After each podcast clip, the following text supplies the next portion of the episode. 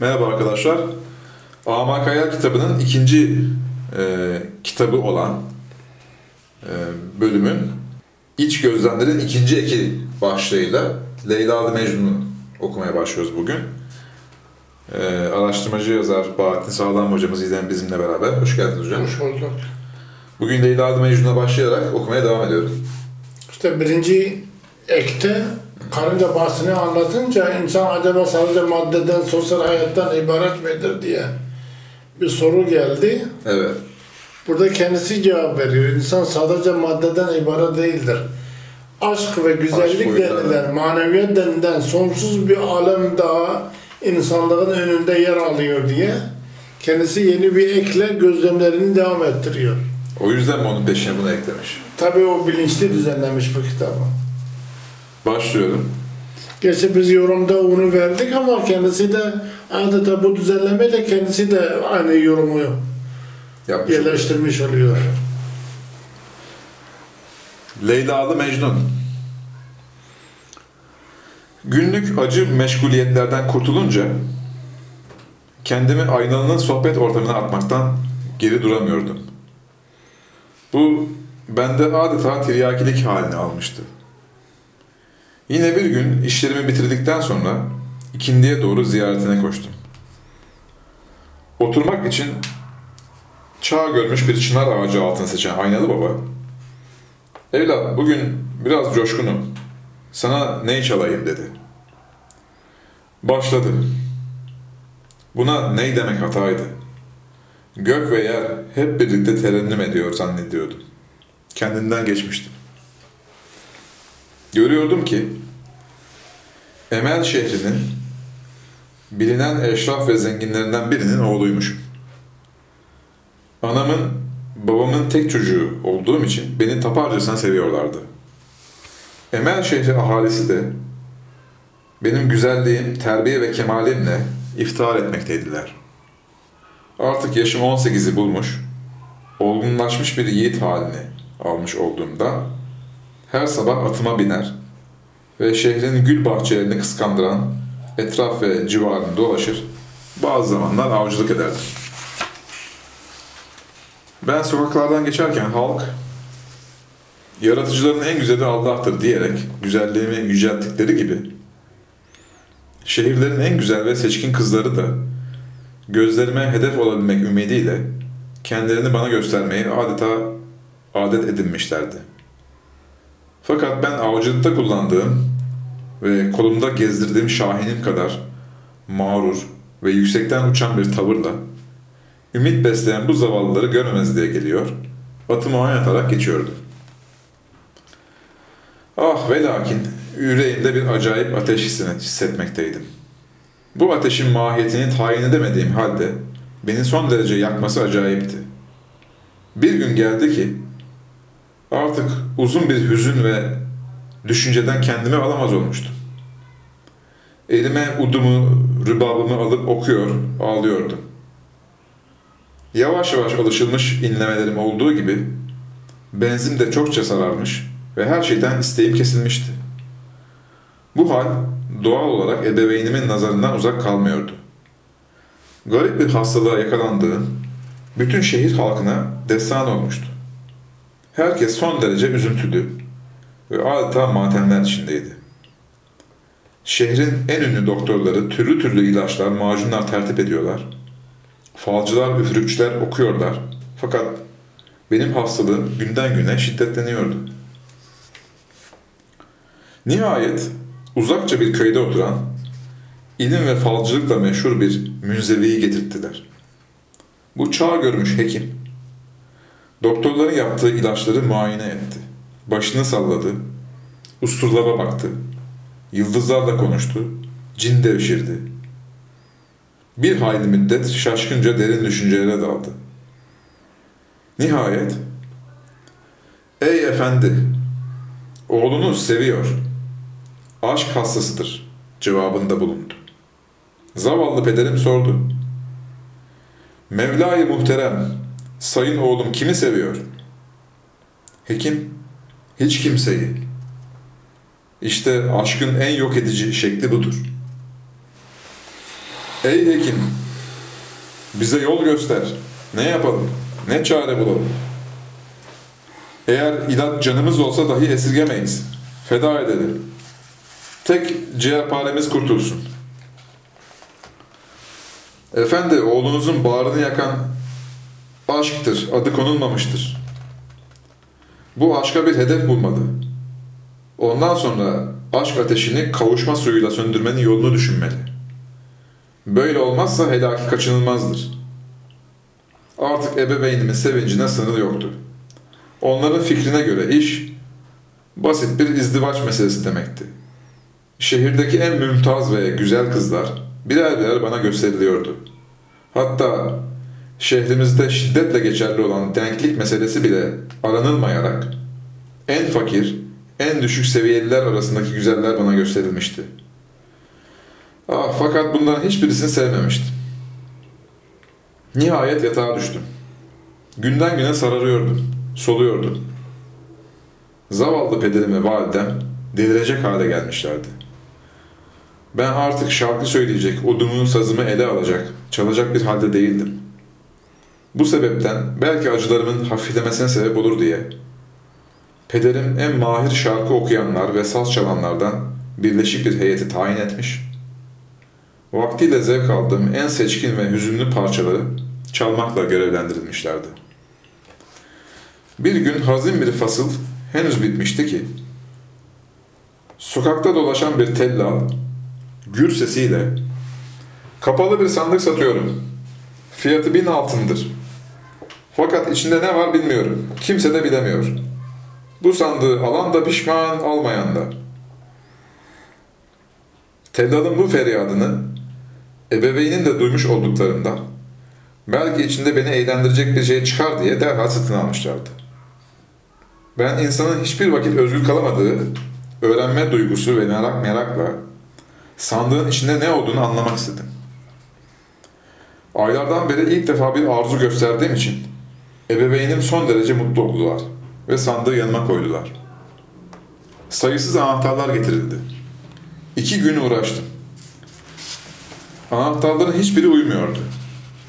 Sandık pek ustaca yapılmış olduğunda kırmak istemiyordum. Nihayet ikinci günü zar zor sandığı açabilmiştim. Sandığın içinde yalnız bir resim ve bir kağıt vardı. Evvela kağıdı okudum. Kağıtta bu sandıktaki fotoğraf Maksut şehri padişahı Sultan Keramet'in kızı aşk aynası Banu'nun resmidir. Bu kızın parlak güzelliği yanında Züleyhalar çirkin birer kız gibi kalırlar. Onun konuşmasının tatlılığına tatlı dilli kuşlar hayran. Onun mükemmel akıl ve zekasının önünde alimler titrer ve kendilerinden geçerler. Banu henüz 15 yaşında olup Maksut şehri gençleri ve Cabilisa iklimi sakinleri onun tutkun aşıklarıdır. Ey bu fotoğrafı görecek olan zavallı! Sen onun sahibine aşık olmakla başını belalara uğratacaksın. Fakat iyi bil ki aşk aynası dünya belasıdır. 12 yaşından beri binlerce yiğit ve çiçeği burnundaki gençleri hayatından mahrum etti. Binlerce genç intihar eyledi. Binlerce genç verem olup göçüp gitti. Sen de ey zavallı görmek isteyen o şehitler grubuna dahil olacaksın. Sen de aşk aynasına kavuşamadığına dayanamayarak batacaksın yazılıydı. Ben bu müthiş cümleleri okuduktan sonra düşünmeye bile lüzum görmeyerek fotoğrafı elime alıp baktım. Öyle ya, ölüm denilen iki defa olmaz ki. Ben zaten uzun ve acıklı bir can çekişmeyle ölmek üzere değil miyim? Fotoğrafa baktığında boğuk bir feryat ve bir çığlık atıp bayılmışım. Kendime geldiğim sıralarda ebeveynimi başım ucunda hüzünle ağlarken buldum. Çünkü pek çok uzayan baygınlığımı vefatıma yormuşlardı. Ben ise sonu gelmez bir ağlamaya tutulmuştum. Gözyaşlarım aktıkça bana bir ilaç gibi tesir ediyor. Üzerimdeki üzüntü ve sıkıntı kabusu eksiliyordu. O gece ilk defa yemek arzu ettim. Yemekten sonra hayallerle aydınlanmış, tatlı ve çoktan beri elime geçmeyen güzel bir uykuya daldım. Artık aşkıma bir hedef bulmuş, bütün çekiciliğiyle ve bütün yakıcı aşkımla aşk aynısı Banu'yu sevmiştim. Pek kısa bir müddet zarfında kendimi topladım. Adeta hiç hasta olmamış gibiydim. Canan'ımın fotoğrafı elimden, hayali gönül aynamdan düşmüyordu. Geceleri bütün düşünce malzemelerim Canan, rüyalarımın aşk kopartan gündemi yine Canan'dı. Nihayet mühim bir karar verdim. Peder ve validemin odasına gidip ellerini öptüm. Ve dedim ki, Ey benim hayatımın sebepleri, sevgili ebeveynim, gidip Canan'ımı bulmak isterim. Ona mutlaka kavuşmalıyım. Bu olmazsa her halükarda ölürüm. Ben mutlak, sınırsız Maksut şehrine, Cabilisa iklimine gideceğim. Bu niyetim kesin ve değişmezdir. Zavallı anam ve babam bu sözler üzerine şaşkınlık ve sıkıntılar içinde kaldılar. Fakat kısa bir tartışmadan sonra beni bu niyetimden geri çevirmenin imkansız olduğunu anladılar. Derhal bu önemli meseleyi görüşmek üzere şehrin deneyimli, üstün ve akıllı insanlarını davet ederek bir toplantı yaptılar. Ebeveynim benim azim ve kararımı ve meseleyi tamamıyla anlatarak onların görüşlerini sordular. İçlerinden saygın bir alim söz alarak dedi ki, bu konuda bir fikir beyan etmek için Cabilisa iklimi, maksut şehrini bilmek ve nerede olduğunu anlamak gerektir. Ben böyle bir iklim ve şehir olduğunu şimdi duyduğum gibi mecliste hazır olan değerli şahsiyetler de ihtimal ki benim gibi yeni işitiyorlar. Toplantıda bulunan zatlar oy birliğiyle bu görüşü kabul ederek böyle bir iklim ve şehir işitmediklerini söylediler. Nihayet daha önce aşkımı teşhis eden ve herkes yanında daha üstün sayılan inzivaya çekilmiş kahine müracaat edilmesine karar verildi. İsmi geçen bu zat ikinci kere getirilerek mesele anlatıldığında biraz düşündükten sonra Maksut şehri Cabilisa ikliminde ve en son batı noktasındadır. Ondan daha batıda hiçbir bina ve şehir yoktur. Nasıl ki bizim şehrimiz olan Emel en uzak doğudadır. Süratle gidilirse bir senede gidilebilir. Ebeveynim tekrar şehrin büyük insanlarını topladılar. Yaşlı kahinin açıklamaları tartışmaya açıldı. Sonunda bu azim ve niyetimin değiştirilemeyeceğine kanaat oluşmasıyla gidişime oy birliğiyle karar verildi. En sadık hizmetçilerimizden 15 kişi bana arkadaşlık edeceklerdi. Pederimin yakıcı ricalarına dayanamayarak denge olmayan kahin de benimle birlikte yolculuk etmeye razı olmuştu. 20 gün kadar Sultan Keramet'le karısına münasip olduğu düşünülen hediyelerin seçimiyle uğraştık. Muhterem kahine de bir binek hazırlattık. Nihayet müneccimler günü ve saati uygun buldukları bir gün seher vaktinde ebeveynimle pek yakıcı bir vedalaşmadan sonra yola çıktık. Akrabalarım ve şehir halkı sağlık ve selamet dualarıyla bizi şehir dışına kadar uğurladılar. Bir zat başarılı olmamız için sesli bir dua okudu. Artık yola koyulmuştuk. Nihayet bir sene kadar açıklaması baş ağrıtmaya sebep olacak sıkıntılar ve zorluklara maruz kalarak Cabilisa iklimine, Maksut şehrine kavuşmak nasip oldu. Şehirde büyük bir kervansaraya misafir olduk. Şehrin istihbarat araçları pek mükemmel olduğundan ta uzak doğudan geldiğimiz pek çabuk yayılmış ve kalabalık halk ziyaretimize koşmuşlardı. Ziyaretimizin sebebini anlayanlar ise hararetle başlarını sallıyor, üzgünlüklerini belirtiyorlardı. 10 gün kadar kısa bir müddet dinlendikten sonra kahinle beraber sultanın sarayına gittik. Huzura alınmamıza irade ve emir çıktı. Hediyelerimizi alışılmış tarzda takdim ettikten sonra bu uzun seyahate katlanmamızın sebeplerini sordular. Amacımız ve gelişimizin sebepleri az olununca çehreleri kırıştı. Derhal Bakanlar Kurulu'nun toplanmasını ferman eylediler. Danışmanlara da maksadımızı izah ettik. Hepsinin çehrelerinde şefkat ve üzüntü belirtileri görünüyordu. Ve sultan dedi, Oğlum, kızım aşk aynası Banu'nun hayatı bana bir şartla adanmıştır. Evlilik konusunda ben katiyen kendisine karışamam.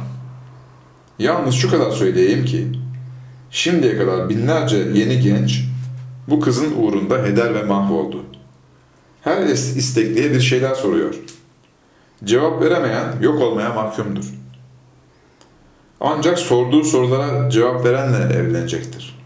Halbuki bu ana kadar o binlerce gencin arasında sorularına cevap veren olmadı. Rica ederim senin gibi bir gencin helakini arzu etmem. Gel bu uğursuz aşktan vazgeç. Dediler. Sultanın ardında bakanlar ve vezirler söz alarak bu işten vazgeçmemi temenni ettiler. Isrardaydım. Nihayet bir an evvel imtihana alınmamı kesin bir lisanla söyleyerek emelime kavuşmak veya bu uğurda yok olmayı kendimce nimet bilmek yönlerini çok muhakeme ettiğimi izah ettim. Vezirler ufak bir müzakerenin ardından bir gün sonra saraya gelmemi beyan ettiler. Ertesi sabaha kadar uyumayarak bekler bir halde kaldım. Sabah oldu. Kahinle beraber saraya gittik. Bizi son derece süslü bir salona aldılar. Ortadaki büyük perde salonu ikiye ayırmaktaydı. Ben perdenin ortası hizasındaki sedire oturtuldum. İhtiyar kahin yanında yer almıştı. Diğer kanepeler ve sandalyeler, bakanlar, vezirler ve memleket büyükleri tarafından işgal edildiği gibi büyük bir kalabalık da salon ve avluyu doldurmaktaydı. İpek elbiselerin hışırtısı, insana sarhoşluk veren güzel kokular, aşk aynasının ve ekibinin salona girdiğini bildiriyordu. Bir müddet geçti, perde çekildi. Yüksekçe bir sedir üstünde oturmuş olan aşk aynasının yüzü peçeliydi. Etrafında yüzlerce melek yüzlü kızlar yer almış, eller göğüste son derece saygıyla ayakta duruyorlardı. Kız uzun müddet dikkatle beni süzdü. Sanki söz söylemeye cesaret edemiyordu. Nihayet hiçbir musiki veya sesle kıyas edilemeyecek, kulağı okşayan ve hoş bir sesle şöyle konuşmaya başladı. Ey genç, gel bu sevdadan vazgeç. Suallerime cevap veren olmadı. Cevap verecek kudrete sahip olanların ise bana kavuşmaya ihtiyaçları yoktur. Beni arzu edenler ise bu cevabı asla veremezler. Ben, ey Banu, ben vatanımdan ayrılırken ya sevgili ya ölüm diye ahd etmiştim. Ey aşk aynası ben sensiz yaşayamam. Ey genç yazık, eğer mümkün olsa ben sana kayıtsız şartsız varırdım. Ne yazık ki bu mümkün değil. Zira kavuşmaya bedel her ikimiz de yok oluruz. Ben, ey Banu, beni üzme, merhamet et, sorularını sor, dedim. Aşk aynası bir ah çekerek. Beni iyi dinle ey genç. Öncelikle elif mi noktadan, yoksa nokta mı eliften çıktı? İkinci olarak, ve ne vakit oldu? Üçüncüsü, elifle noktanın birliğini bir fiil ispat edebilir misin? Bu soruların sonrasında yüzündeki peçeyi kaldırdı. Ben o benzersiz güzelliği görünce bu göz yakıcı zevke dayanamayarak Allahu Ekber feryadıyla düşüp bayıldı. Gözümü açtığım zaman aynalı baba güldürücü bir tavırla seviniyordu. Elif üstün e, elif esre i, elif ötre ü. İşte bir yığın sual daha. Elif nasıl olur da hareke kabul eder? Elif'e hemze demek de iş hal mi edilir? Ya Rab, bu elif bağ meselesi de amma çetin şey. Kıraat muallimi, okuma öğretmeni çok, fakat içlerinde elif bağ bileni yok, diyordu. Biraz daha sohbetten sonra ertesi günü birleşilmek söz ve kararıyla vedalaştık. Aynı oda ayrılmıştık. Evet. Üç sual var. Varlık madde mi manadan yani elif mi noktadan nokta mı eliften? Çıktı sorusunu Madde mi manadan mana mı ruh mu maddeden doğmuş diye soruyor değil mi burada? diye soruyor. Elif madde nokta ruh sonsuzluk soyut. Elif mi noktadan yoksa nokta mı Madde eliften mi çıktı manadır ruhtan yoksa ruh mu maddedendir diye soruyor. soruyor. İkinci olarak ve ne vakit? ne, ne vakit oldu? Bu ne vakit oldu da zamansızlığı anlamak gerekiyordu. Yaratılışta zaman yok. Sonsuz bir döngü var. Hmm. Ne vakit o vakti yok bunun diyecek. Cevap orada değil mi? Cevap Zamansızlık boyutu yani. Elif noktadan çıkıyor. Nokta eliften çıkmıyor. Birincisinin cevabı bu. O ikincisinin de cevabı olmuş oluyor değil mi aynı zamanda? Zaman diye bir şey yok. Sonsuz bir döngü var. Üçüncüsü elif noktanın birliğini nasıl? Maddeyle mananın birliğini. Yani öyle bir seviyeye geliyorsun ki ruh, beden ruh oluyor. Ruhlaşıyor işte o 8. günde izah ettiği gibi. Evet. Ruh ile bedenin birliğini. Allah ile kainatın birliğini bildin mi? Bu soruya cevap verdin mi? Daha banoya ihtiyaç kalmıyor.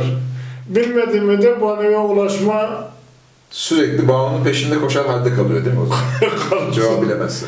cevap Ve kavuşamıyor. bulasın. Şimdi e, gramere göre daha başka şeyler de var. Elif üstün e, elif ezre i kötülük niye var? Bu gibi durumlar da söz konusu. Bu iş niye oldu? O da elif üstünü ötüre. Yani sadece elif mi noktadan nokta mı eliften değil. İşin içinde bin bir tane Detay iş- var. de- detay var. Evet. İşin en acı tarafı elif hareket almaz. Yani kainat sabittir. Hare, hareketli değildir. Eğer an yeniden tecelli ediyor, hareket alması Elif'e Hemze başka bir isim takmakla oluyor. Elif'i Hemze yapıyorlar, Hemze hareket veriyorlar. İsmin isimleri dedikleri. İsmin isimleri oluyor falan. İşte karışık bir iş. Bir de bunlar şeyde çözülüyor. Öldükten sonra anlaşılır.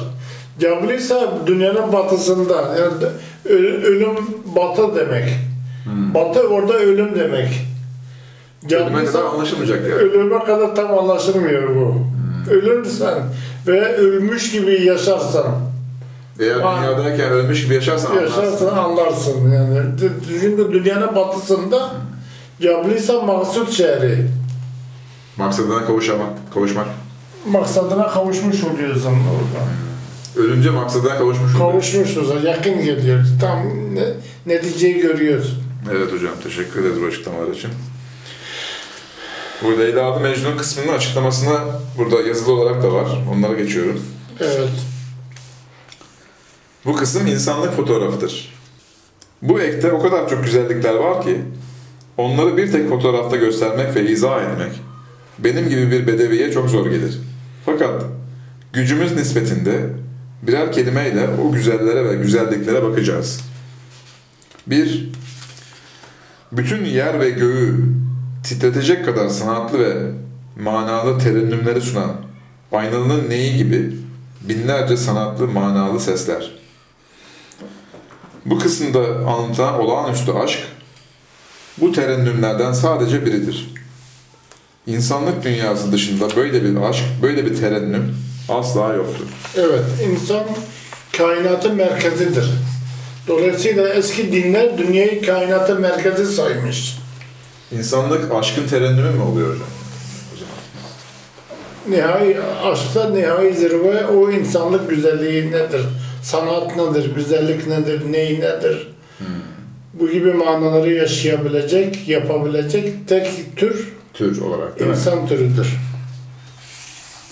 İki, emel şehri umut, gelişme ve medeniyet ortamı demektir. O bizim dünyadır. Emel şehri. Emel şehri. Cabilika. İnsanın ruhen gelişmek için geldiği Cabilika. Geldiği Cabilika'dır. Dünya hayatının gençlik dönemidir. Burada binbir basamaklı insanlar olur. Üst sınıflar olarak eşraf ve zenginler oluşur. 3. İnsanoğlu yani Prens Raci, babanın yani dinin ve ananın yani çevrenin biricik yegane oğludur. Güzelliğine denk hiçbir şey yoktur. Eğitimde sınırsız basamaklar çıkabilir. Alemdeki güzelliğe uygun, genç bir güzelliğe ve özgürlüğe sahiptir. 4. Gençlik duygularıyla binbir mana ve güzellik gösterir. Fakat içinde aşk denilen sonsuz bir enerjiyi taşımakta zorlanır. Zorluk ve hastalıklara rağmen bazen işi becerir. Cablisa denilen o soyut, sonsuz alemin prensi olur. İşte eğer fıtrat, varlık ve doğa denilen bu güzel Huri'nin yani Banu'nun sorularının cevabını bilmezse ebedi idama mahkum olur. Evet, varlığı çözemeyen ebediyen yok olur. Ruhunu devam ettiremez, ruhanileşemez. Dolayısıyla Allah'ı bulamaz, ahireti bulamaz, maneviyatı bulamaz, düzeni bulamaz, yok olur. İnsan ya imanı bulacak, varlıkta realite var diyecek, ebedileşecek veya realite yoktur, nihilizm vardır, hiçlik vardır, pislik vardır, kötülük vardır diyecek, hiç olacak. Yani mane, manen idam olmuş oluyor. Biyolojik olarak yaşıyor ama İşte kainatta realite yoktur diyen hiçlik vardır, pislik vardır diyor. Evet hocam. O zaman o da pislik olur, hiçlik olur, yok oluyor. Evet hocam. Din sadece Hacı Hoca'nın 3-5 tane sarığı cübbesi çarşafı değil. Din kainatta ve varlıkta, hayatta realite vardır diyebilmektir. Onun tersi anlaşıldığı zaman e, bundan dolayı da insanlar e, bu sefer manen Acı Hiç çek- oluyor. acı çekiyorlar. Acı çekiyor, yok oluyorlar. Yani o güzellik, o prens hali Cablika'da gidiyor, Cablisa'da elde edilmiyor. Mahsul şehrine de varamıyorsun. Heyet, elim heyetleri boşa harcanmış oluyor, bir neticeye varamıyorlar. ömür uçup gidiyor. Ömür uçup gidiyor, sistem yok oluyor. Ve onun cezası çok büyük olur. Sistem çok değerli. Sistemi yok ettirmek o büyük bir ceza gerektiriyor. Yani varlığı çözme sorusunun cevabını mutlaka bulmak zorunda. Mutlaka insan denilen prens racip olmalı bunu. Ki güzelliğe, bana güzellik demek, güzelliğe kavuşsun. Hep bunun peşinde zaten insan değil mi? Herkesin derdi o. Evet. Yani varlığı ve hayatı inceleme riskine girip de onun icap ettiği soruların cevabını bilmemek zaten başlı başına bir cehennem ve idamdır diyerek burada da cümle. Ayrıca, ayrıca. Ama ayrıca öldükten sonra da cezası var. Ayrıca değil mi? Zaten dünyada da cezasını çekmeye başlar. O cevabı bilmemek, nihilizm başlı başına bir cehennemdir, bir yanmadır. Acı çektiriyor değil mi? Acıdır, acıdır. Nietzsche ağladı ya. Evet. Okumuştum o kitabı. Hmm. İnsanoğlu binbir beceri yanında ilaç, gıda, edevat üretiminde zirveyken sonsuz mana ve aşk konusunda bazen zorlanır, sonsuzu sınırlıya uygulamakta tıkanır, hastalanır diye bu hikayeden anlıyoruz. Bu yakıcı arayıştan sonra kalp denilen antika sandık eline geçer. Ya sandık kalp. O değil mi orada? Yani Kapalı Sembol kutu. olmuş. Evet. Kapalı kutu. Geçer de açılması çok zordur. Eline geçer pahalı bir sandık. Kendisi de değerli, pahalı bir sandık. Hayatın kökeni, merkezi. Bilinç dışı demek. Burada kalp göğsümüzdeki yürek demek değil. Organ gibi algılanıyor. Yok o bir bilinç dışımız. Bilinç dışı. Bir kapalı bir kutudur. Açılınca içindeki güzellik görünür. Banu resmi görünür. Her insanın içinde gizli olan konulmuş Ve o bilinç bilinç dışı. dışı insana sorduruyor. Şu varlık nedir? Ne, ne zaman oldu? Ruh mu maddeden, madde mi ruhtan diye soruyor. Ne zaman oldu diye soruyor. Ve madde mana bir midir değil midir diye soruyor. Üç soru. Üst soru. Üçlü sistem yine. Bu kalp sandığı içinde sonsuz bir sevgiye yani aşk aynası olmaya layık Banu en zirve ve mükemmel varlık. Banu'nun fotoğrafı vardır. Hmm.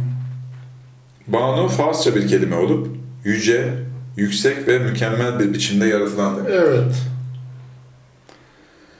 Diyalektik yaratılış güzelliğinin simgesi olan bu Banu Cabilisa'dadır. Burası asli ruhani metafizik ülkedir. Evet. Maksut ve asıl hedef burasıdır. Banu 15 yaşındadır. Yani saf güzellik ve maneviyatın somut şeklidir. Dünyada da yani bu alemde de öteki alemde de herkesin hayali ona kavuşmaktır. Yani herkesin ve her şeyin birinci gayesi manevi ve ebedi bir güzel olmaktır. Banu ile beraber yüzlerce cariye de var. Evet, yaratılışta yüzlerce bilinçli ve her birisi diğerinden güzel duygu, kişilik ve ince, nazik manalar var. Doğa adeta bütün güzelliklerin listesi olan bir huridir. Yani insanda bilinç dışı olduğu gibi başka güzel duygular da var. Göz bir duygu, işitme bir duygu, adını bilmediğimiz, konamadığımız, koyamadığımız bin bir tane duygu var insanda. O yüzlerce güzel duygu da burada Kızlar- olarak tasvir edilir. Kız hurilerle tasvir edilir. Oradan anlıyoruz ki cennetteki o huriler bahsi de bir nevi duygular gibi şeylerdir. Bizim buradaki anlaşılan gibi değil değil mi? cinsellik değil yani. Çünkü orada öğreme yok. Doğru. Evet. Orada öğreme olmadığında anlıyoruz ki huriler duygular gibi latif şeylerdir. Latif, ince, evet. Cabilisa, Sultan Keramet'in memleketidir. İlahi ve ruhani üstünlük ülkesidir. Oraya giden herkes bir derece gelişir. Ve insanların büyük çoğunluğu o sorulara cevap verme riskine girmediğinden genel olarak herkes bir derece mutlu olarak kalır ve şükür dairesi içinde yaşar. Fakat sorulara cevap verebilen o sonsuz güzel alemin prensi olur. En kerim ve üstün sayılır. Sultan Keramettin. O değil Kerim mi? oradan geldi. Keramettin. Ve buraya gitmek için azim ve fedakarlıkta bulunanlar ancak milyonda birdir. Büyük Emel şehrinden sadece Raci. Demek risk oranında fiyat ve ücret de büyük olur. Raci'ye 15 kişiyle beraber münzevi bir rahip arkadaş olur. Evet, insan 15 yaşından sonra 15 kişilik gelişmiş bir takım gibidir. Bu duygu ve gizli kişilikler yanında akıl ve kalp denilen rahip de insanın en birinci hocasıdır. Kitabın orijinalinde Salhurde diye geçiyor galiba değil mi hocam? Yaşlı. Yaşlı rahip deyimi. Sal yaş demek. Horde de yaş gör, yemiş. Yaş görmüş demek. Hurda Hu- Hurda orada ufak demek. Hurda. Yutulu yutmuş. Yaş, yaş yutmuş yani. Salhurde Sal hurde. yaşlı rahip deyimi e, külli akla yani ins- bütün insanlığın kolektif aklına işarettir. Ki böyle bir birikim insana ancak doğruyu gösterebilir.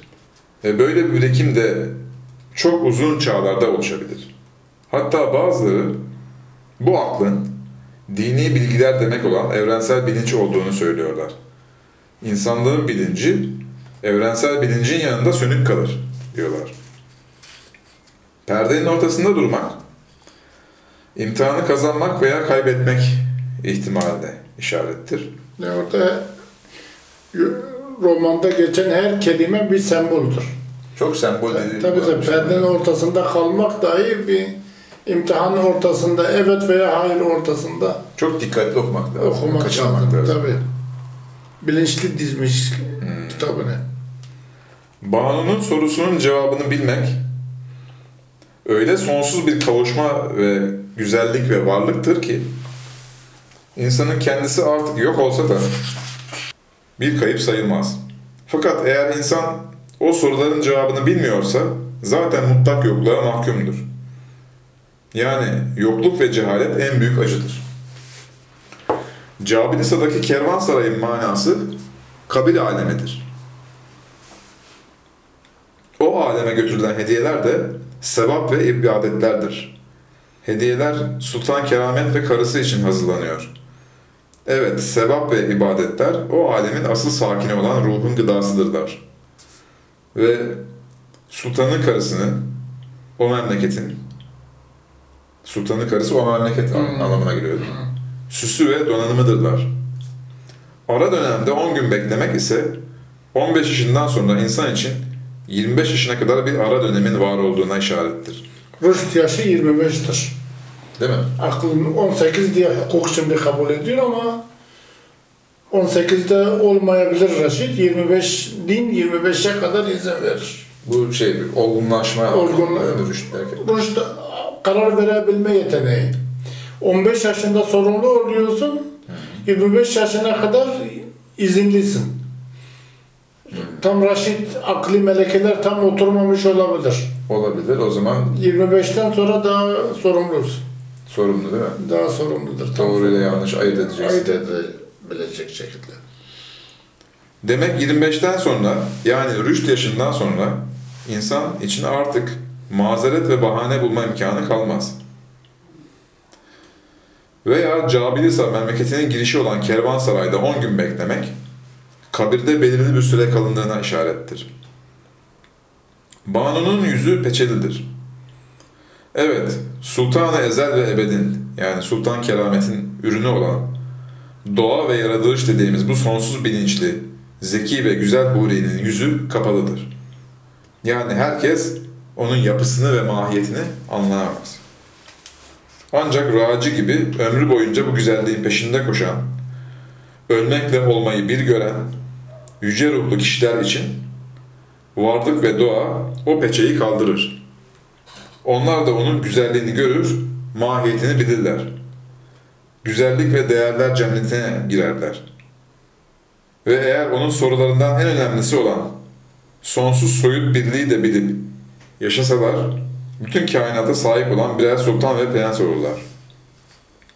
Burada Banu'nun sorusunun cevabı şudur. Nokta, sonsuz, şekilsiz, boyutsuz, gerçek ilahi varlıktır. Bu varlık, boyutlarda yansıyınca, bir uzamda tecelli edince elif olur. Yani elif noktadan çıkmıştır. Evet. Madde ruhtan çıkmıştır. Ruh maddeden değil. Evet hocam. Ve bu çıkış her zaman ve her yerde oluyor. Evet zamanı yok. Zamanı yok. Hı. Belli bir zamana ve mekana münhasır değildir.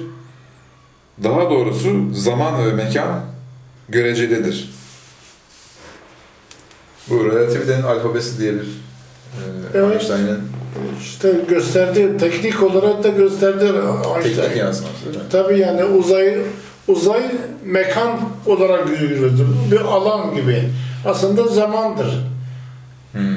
Galaksilerin yayılma zamanıdır. Sonuçta göreceli yani. Görecelidir. Zaman mekana dönüşüyor, mekan zamana dönüşüyor. Işık hızına eriştikten sonra bunu fark edebiliyorsun.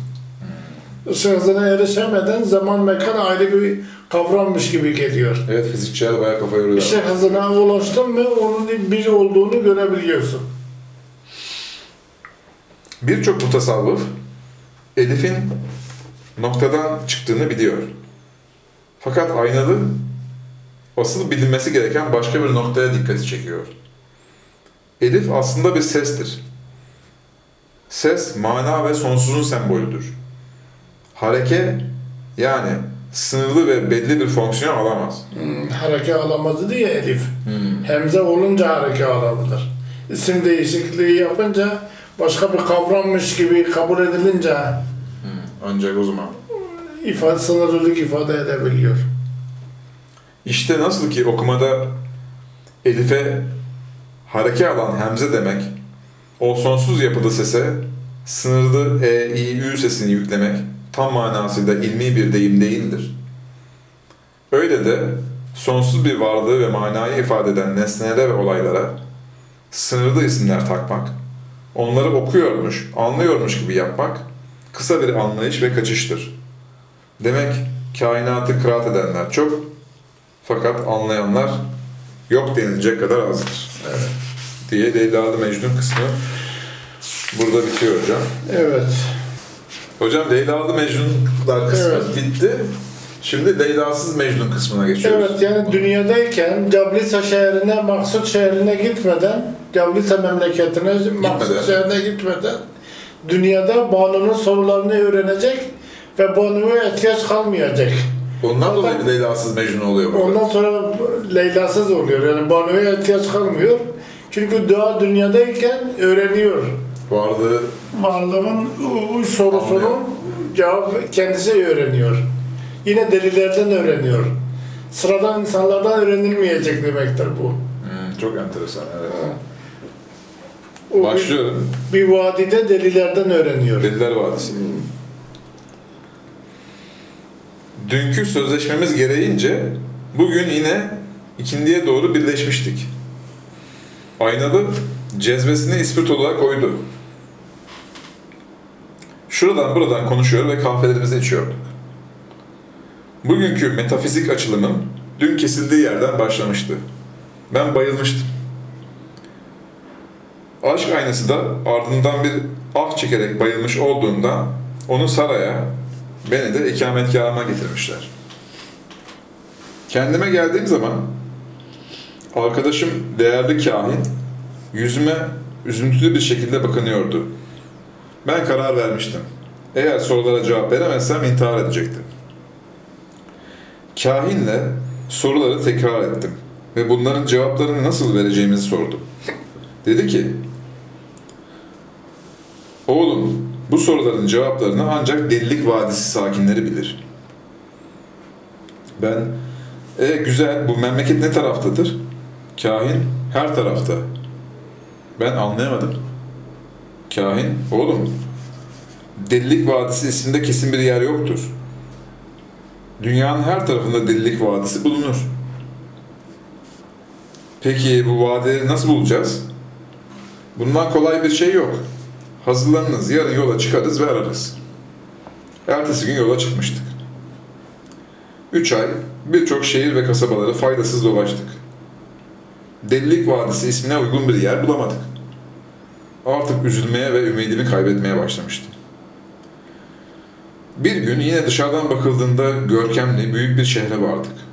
Fakat vakit çok geç olduğunda kale kapıları kapalıydı. Bu sebeple Sura bitişik mezarlık yanında çadırlarımızı kurduk. Seferin verdiği yorgunlukla erkence uyumuş ve pek erken uyanmıştım. Şafak başlamıştı.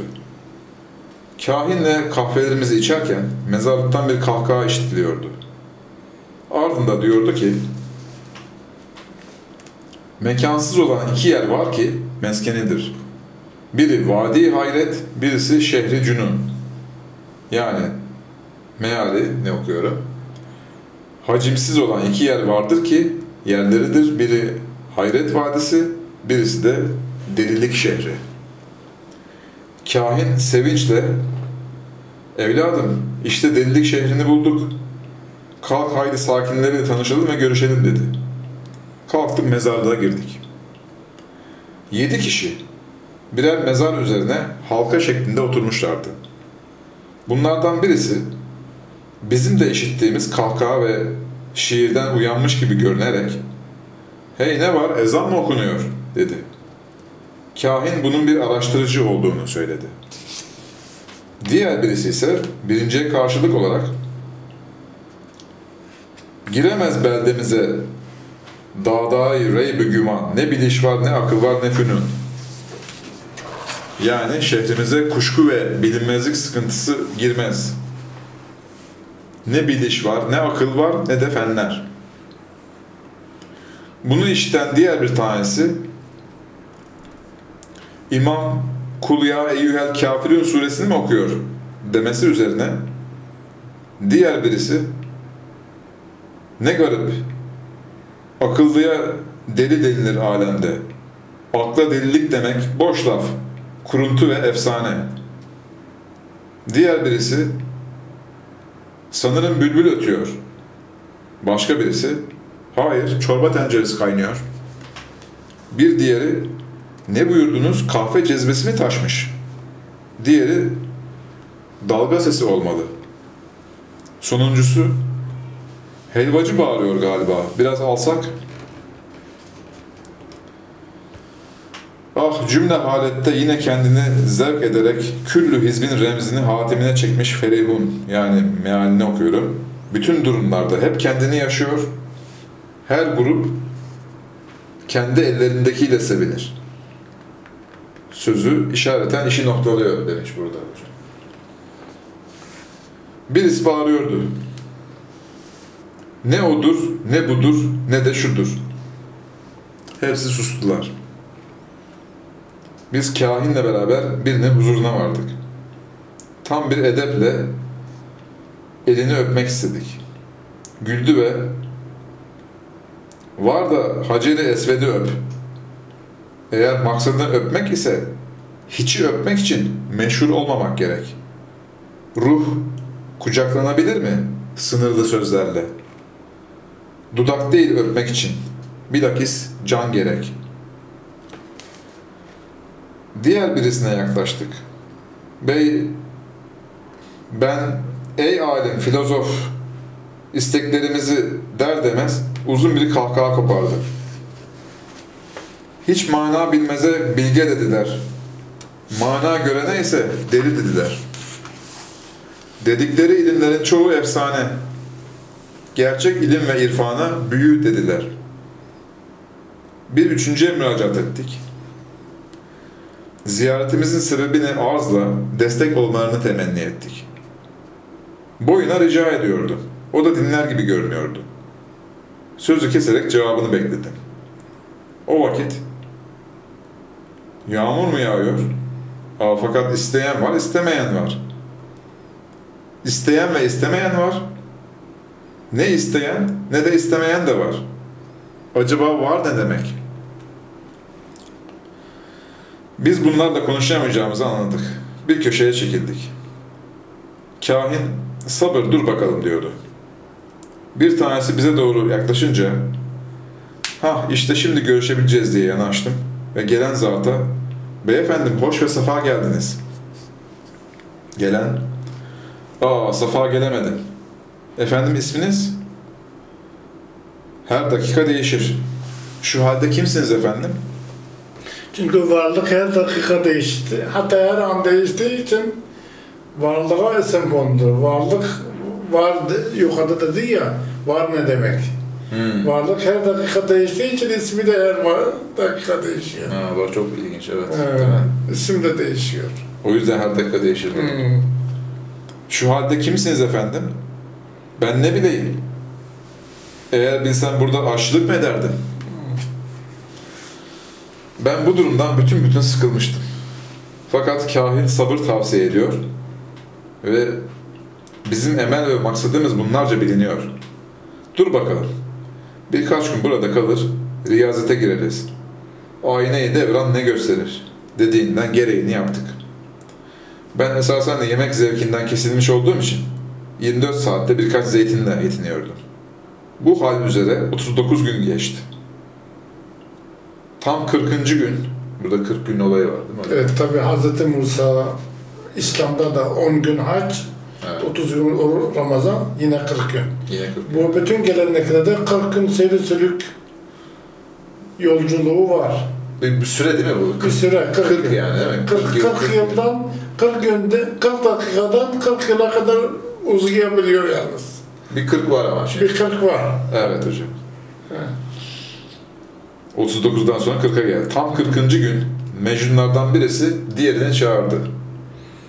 Bu bir araştırma yolcusuydu. Hepsi yarım hilal şeklinde bir halka oldular. Mecnun ortaya oturmuş. Araştırmacı tam karşısına denk geliyordu. Hepsi bir sessizlik ve düşünce halinde kaldılar. Sonra Mecnun ve araştırmacı arasında konuşma başladı.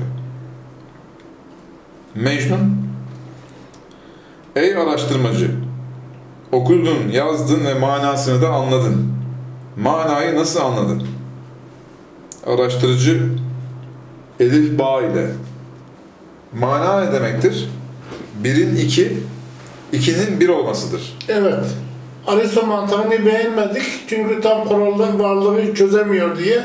Varlığı çözmek için deney tecrübe lazım, laboratuvar lazım. Batı bu şekilde gelişti. İslam dünyası Aristo mantığında kaldı, gelişemedi. Onu dedik. Bugün sonsuzluğu anlamak için matematik dahi şey yetersiz kalıyor. Birin iki, ikinin bir olması Bu Celal Cemal zıtların çatışması. Varlık bir tanedir Ha. ama Celal Cemal olarak iki diyalektik yapı olarak ikidir aslında. İkiye iki kola ayrılıyor, iki göze ayrılıyor. Yani yansımaya girince ikiye yansıyor. Hem dalgacıktır hem parçacıktır. Hmm. Somutlaşınca o zaman. Somutlaşınca hem dalgacık oluyor hem parçacık oluyor. Aynı anda fotoğrafını çekmiş kuantum fizikçiler. Allah. Parçacığın hem dalga olduğunu hem parçacık olduğunu. İlginç. Tecelli edince öyle oluyor. Birin iki, ikinin o iki, o, o hem parçacık hem dalgacık olan parçanın da aslında bir, bir, bir bulut olduğunu, bir olduğunu, Birken az önce ikiye ayrılmıştı. Ama bir aslında değil mi? yine birdir. İki de birdir. İki de birdir. İki de birdir. Bunun ismi nedir? Kelime-i tevhid. İşte birliği bildiren. Bildiği bildiren. Orada zahiren peygamber de var, Allah da var ama ikisi birdir. Hmm. Kelime-i tevhid o. Kelime-i tevhid. Bir nasıl birlenir? Bir bölünebilir ve birleşik midir ki? diye soruyor Mecnun araştırıcıya. Araştırıcı, hayır, bir basit ve birleşik olmayan ve bölünemeyendir. Öyleyse bir nasıl iki olur ve tevhidde yani la ilahe illallah'ta neden iki tarif var? Araştırıcı, iki tarifin birisi kabul, diğeri inkardır. İnkarın vücudu kabulün gölgesidir. Bunu açabilir misin hocam? La ilahe diyor. Allah yok. İllallah ancak Allah var. Var iki cümledir. Yani Kelim, inkarın kelime-i tevhidde bir, bir, iki cümle var. Biri inkardır, birisi ispattır. Hmm. La ilahe, Allah yok. İllallah Allah'tan başka. İki cümle var. Birinci cümle gölge oldu, hazırlık oldu. İnkarın e, İnkar varlığı gölge- kabulün gölgesidir. Kabulün gölgesi oldu. Bundan dolayı iki tarifin hakikati birdir. Hı. Eğer bir tarif olsa o vakit ikilik olabilirdi. He, Ya, çok güzel. evet. Ya buna ne derler? Üç ismi var. Yaratır, görünür, bir olduğunu gösterir. Evet. Bu ne zaman olmuştur? Zaman negatif tanımdır. Varlıkta zaman olmaz ki. An olur. Pekala an dediğin nedir? Saf inkardır. Saf soyutluk kabulde zamansızlıkla ifade edilir. Yaratanla yaratılanı ayırmak da sınırsız zaman ile ifade edilir. Bunu açabilir misin hocam? bir? Pekala dediğin nedir? Saf Pekala an inkardır. dediğin nedir? Hı. Saf inkardır. Saf soyutluk kabulde zamansızlık ifade eder. Varlık bir tanedir ve zamansızdır. Zamana girdi mi de o zamandaki tecellisine biz Allah deriz, varlık deriz. Yani öbürünü unuturuz. O saf soyut, saf soyut boyutu unuturuz, inkar ederiz. Ha. Evet. Evet evet güzel açıklama teşekkür ederim. Elif bağ ne demek? Varlıkların nitelikleri. Evet. Hangi harf öncedir? Elif. Neyin aslı? Gerçek varlığın mı? Niteliklerin mi? Varlığın olamaz. Niteliklerin aslı. Evet. Alfabe 29 harftir. Varlık kategorilerinin simgesidir. Her harf bir kategorinin simgesi. İlk harf de eliftir. O adır. Bunlar niteliklerdir. Kainattaki eşyanın nitelikleridir. Asıl varlık değiller onlar. Asıl varlık noktadır. Niteliklerin aslı olmuş oluyor. Nitelik, asıl varlık noktadır. Burada da onu soruyor. Evet. Elif'in aslı ne? Nokta. Gerçek varlık dediğin elif mi, nokta mı? Nokta sessiz varlık, elif ise sesli varlıktır. İkisi de birdir. Hatta elif birkaç noktadan da ibarettir. Birkaç eşya bir araya gelince kainat oluyor. O yüzden değil mi? Elif oluyor. Ama etkin güç noktadır. Son, asıl güç sonsuzluktur. Etkin asıl bilinç sonsuzluk noktadır. Elif değil, nitelikler değil. Birliktir. Nitelikler ona göre Nitelikler edilgen oluyor. çokluktur, edilgen oluyor. Ya demek varlık iki türlü mü? Hayır, elif ve nokta birdirler. İşte bunu bilmek lazım. Yani niceliğin, çokluğun, nit- niteliğin de sonu nokta olduğunu, bir olduğunu, bir gibi çalıştığını, bir, ya- bir dosya olduğunu, dosyada datalar çok ama hepsi bir yazılıma hitap ediyor, bir programa hitap ediyor. Yazılım bir. Yazılım bir. Ama data çok. O dataların çokluğu seni şaşırtma, Yanılmasın diyor, yanıltmaması lazım. Öyleyse elif nasıl ortaya çıktı? Bu bir problemdir. Söze sığmaz ki. Bunun gibi bir şey göster. Bunun gibisi ve benzeri olmaz. Gibi yok değil mi? bir tanedir çünkü. Öyleyse örnek göster. Örneği zaman ve mekan bağından kurtulmuş olanlar anlarlar. Örneğin öznesi nedir? Arı. Arı ne yapar? Balı sevdirmek için. Ya başka ne yapar? Bal mumu yapar? Bildirmek için. Mecnun son derece sevinçli olarak Barekallah ey ariflerin başı. İşte Hayret- demek ki demek ki kainat iki şey için yaratılmış. Biri sevdirmek için. Allah kendini sevdiriyor ve kendini bildiriyor. Bal ve bal mumu. Bal mumu. Bal mumu fiziktir. Bal da maneviyattır. Fizik ötesidir, metafiziktir. Bunlar hep sembolik değil mi hocam? Sembolik. Hayret vadisi de senin, delilik vadisi de senin. Yani bilim de senin, aşk da senin. Son bir sorun var. Örneği göster. Ben hayretten hayrete düşüyordum. Çünkü aşk aynası Banu'nun soruları tamamıyla bu sorular ve cevaplarla hallolunmuştu. Ve fakat kalbimde ne aşk aynası ne de bir fotoğraf kalmamıştı. Aşk aynası artık benim gönlüm olmuştu. Evvelce içim dış iken şimdi dışım iç olmuştu. İşte ruh bedenleşiyor bu durumda. Güzelliği bedende de görüyorsun. Daha başka beden aramıyorsun. Kendisi Kendisi Leyla, Mecnun oluyor. Leyla oluyor. Leyla oluyor. Ben şimdi tam manasıyla seviyorum. Ben benimle aşkıma kavuşmuştum. Ben bir ruhani haller içindeyken araştırıcı cebinden bir bal mumu parçası çıkardı ve oradakilere göstermekle Ey cemaat işte nokta dedi. Sonra nefesiyle ısıta ısıta uzattı ve işte Elif dedi. O vakit Mecnun ayağa kalktı ve Elif'in başka ismi varsa söyle dedi. Araştırıcı, evet vardır fakat kulağına söyleyeyim dedi. Yaklaştı, bir şeyler fısıldadı. Birbirlerini kucakladılar. Sonra bana hitapla, Ey genç, işte şimdi Leyla'sız Mecnun oldun. Çünkü Mecnun Leyla oldu. Aradan Leyla da çıkarsa o vakit Elif'in kulağıma söylenen diğer ismini öğrenebilirsin dedi. Neden gizli kulağına söylüyor? Çünkü halk yanlış anlar. Şu, şu kainatta Allah'tır dediğin zaman yanlış anlar. Çünkü kainat elif tam nokta değil. Uzam u- uzam diye bir kavram var. Evet. Noktada uzam yok. Evet. Noktada boyut yok. Gerçek bilinç boyutsuzdur. Evet. En yok, uzam yok, mekan yok, zaman yok.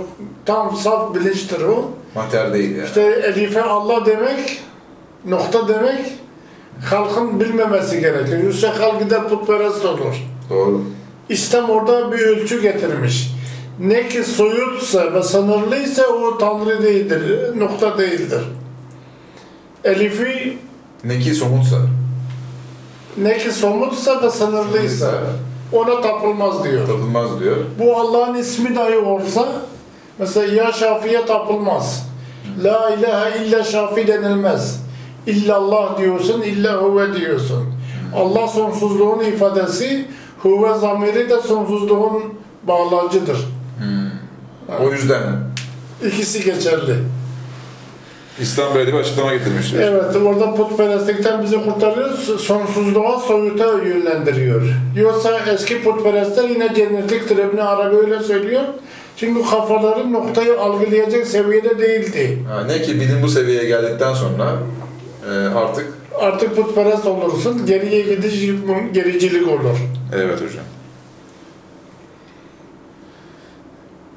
Aradan Leyla da çıkarsa o vakit Elif'in kulağıma söylenen diğer ismini öğrenebilirsin dedi. İşte Allah'tır, diğer ismi yine Allah'tır. Yani putperest taşa toprağa taparken aslında Allah'a tapıyor öyle. Ben son derece haz içinde gözümü açtım. İşte asıl lezzet bu birliği. Değil mi Lezzet Bu sonsuzluğu yakalamaktır. Sonsuz bir bilinç ve varlığı yakalıyorsun. Daha lokal aşklara gerek kalmıyor. Sınırlı, kalmıyor. sınırlı eliflere gerek kalmıyor. Mecazi aşklara gerek kalmıyor. Gerek kalmıyor. Nokta no- noktalara gerek kalmıyor. Şey, sınırlı şeylere gerek kalmıyor. Nokta sonsuzluk işareti. Koca aynalı da o yakıcı Davudi sesiyle ona Mecnun mu denilir ki kendi Leyla'sı yeni bir cilve-i şevket ile Mevla olmuş. Hmm, Yeni bir güç ile olmuş Tanrısı. Evet. Leyla'sız Mecnunlar kısmının açıklamasına geçiyorum hocam. Ee, Bakalım eskide ne demişiz? bu sırlı ve şifreli bölümün birkaç deyimini dile getirmekle yetineceğiz.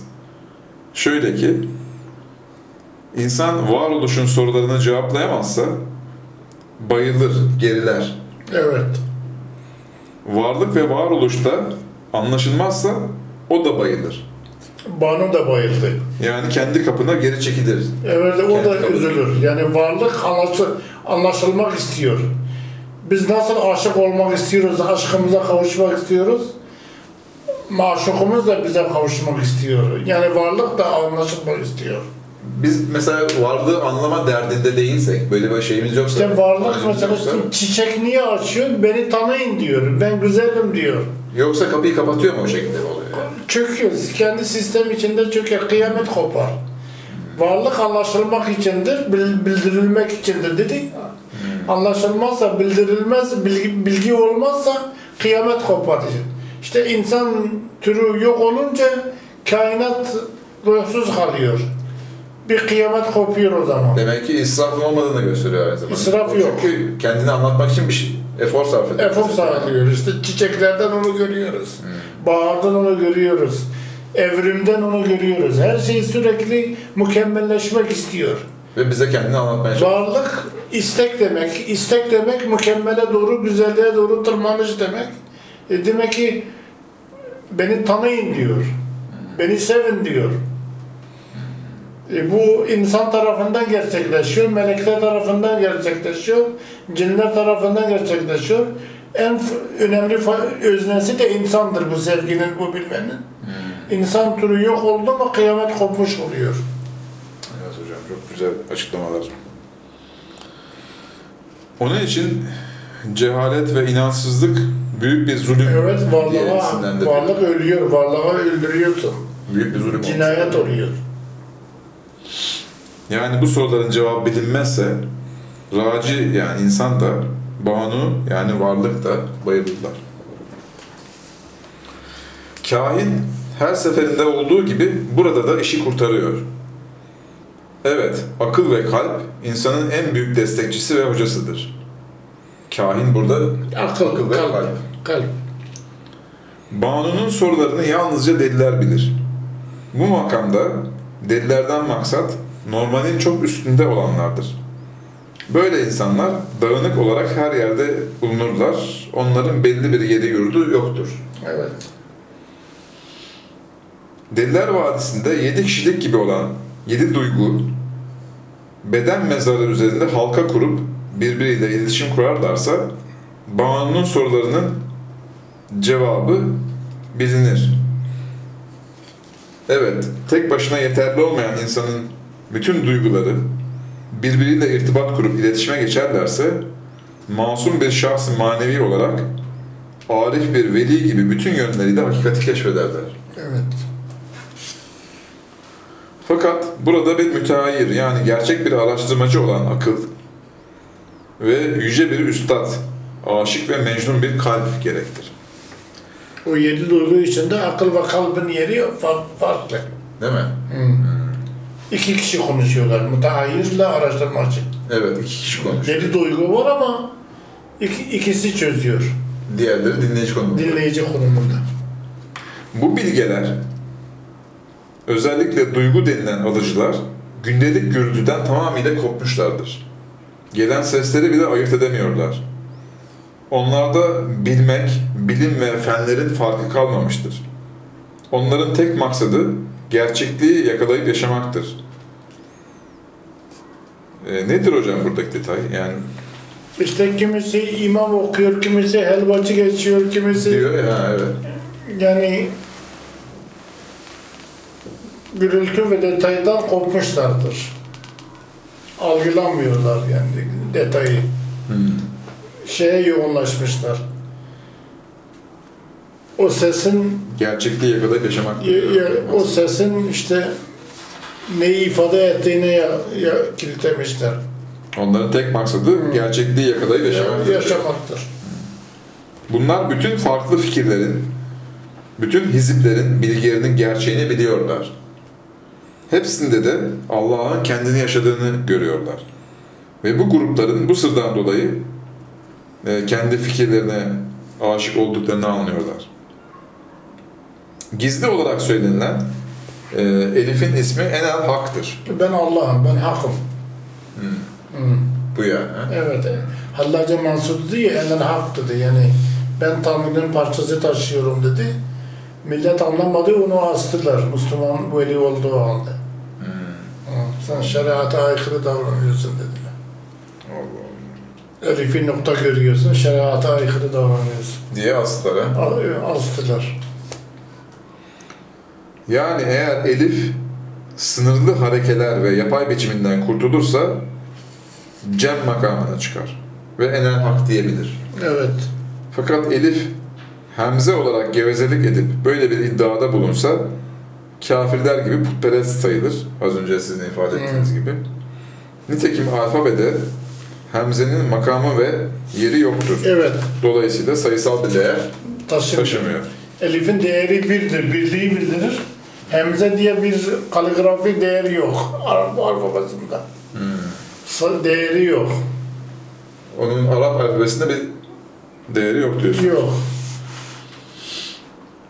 İnsanlık denilen büyükçe şehirde beden denilen mekanda oturan duyguların algısı daima değişir. Dolayısıyla bu duyguların belirli bir ismi yoktur. Fakat araştırma yani hayret ve gözlem ile beraber Mecnun denilen aşk ilme ve konuşmaya başlarsa gerçeklik bütün boyutuyla anlaşılır. Araştırmayla Mecnun konuşuyor burada değil mi? Evet. Aşk konuşuyor. Yine diyalektik süreç gerekiyor. Maneviyatta da kendine göre bir diyalektik var yani. Cennet cehennem arasında bir diyalektik var. O da bir ikili o kendi içinde ikileşiyor. Tabii mesela ölünce ruh bedenden tam kopmuyor. Astral beden giyiyor. Yine bir kendine göre bir diyalektiği var. Yine bir ikilik. Bundan deli de olsa biri araştırmacı birisi Diyalekti yine devam ettiriyor abi. devam ettiriyorlar kendi arasında. Diyalog devam ediyor. Diyalog devam ediyor. Dualog, iki taraflılık. Değil mi? Monolog yok yani. Yok monolog yok. Hiç kimsenin hiçbir bilim ve felsefenin tek başına çözemediği yaratılış ve varoluş tılsımı anlaşılır. Bu ikisi arasında konuşmaya başlarsa. Demek şehirden de, meskenden de, mecnunların bir araya gelmesinden de maksat, ilim ve aşkın bir araya gelip kainatı bir ilim ve irfan meclisi yapmasıdır. Giremez şehrimize kuşku ve bilinmezlik gürültüsü. İşte ikisi bir araya geldi mi bilim aşksız kördür. Maneviyatsız yani değil mi? Aşk da yani din de bilimsiz topaldır. Bunu Einstein söylemiş. Değil mi? İşte ikisi bir araya gelince o zaman o şehre giremez kuşku ve bilinmezlik gürültüsü. Ne biliş var, ne akıl var, ne fünun diyor. Ne fünun. Yazarımız daha önce insanın sosyal bilgilerinin mahiyetini anlatmak için karınca misalini göstermişti. Şimdi burada insanın ruhani ve kalbi bilgilerini anlatmak için arıyı misal gösteriyor. Bununla der ki, karıncada sadece çalışma ve bilgi var. Arıda ise hem çalışma, hem bal ve hem de bal mumu var. Yani arıda hem sevgi hem de bilgi var. Bal sevdirmek için, bal mumu da bildirmek içindir. Bu derin farkı ve noktayla Elif'in mahiyetini bildiren Bediüzzaman Said Nursi'nin şu iki sözü çok önemli bir konuma işaret ediyor. Ey kardeş, kainat sarayının odalarını tanımak için sen karınca ol, ben de arı. İstersen gel kanadıma kon, beraber uçalım. Lemeat'tan geçen Hmm. cümle. Varlık bir, varlık bir noktadır, benlik bir eliftir. Evet. 30. söz. Bu ikili yapıda eğitimdeki başarıya da bir işaret var. Çünkü eğitimde sadece bildirmek yetmiyor, sevdirmek de gerekir. Burada Çözdü, aşkına kavuştu. Varlığı çözdü. İşte romanın asıl amacı zaten buydu. varlığı çözmek. Evet, bundan sonra işte rızık nedir, açlık nedir, çalışma nedir, aş, seks nedir, ticaret nedir, zanaat nedir, bu gibi insani Toplum içerisindeki toplum mi? içindeki realiteleri göstere, gösterecek, bitirecek. Roman aslında burada bitmiş oluyor. Diğerleri şey, Evet. toplum Diğerleri toplumun içindeki gerçekleri yorumlamak, ahlaki bir düzen getirmek onlara, düzen getirmek. Bir sonraki çekimde de onu çekeriz hocam, okuruz. Bitiririz inşallah. Çok teşekkür ben ederiz hocam. teşekkür ederim. Arkadaşlar e, izlediğiniz için teşekkür ederiz. Leylalı Mecnun, Leyla'sız Mecnun e, bölümlerini haftaya e, diğer bölümde görüşmek üzere. Hoşçakalın.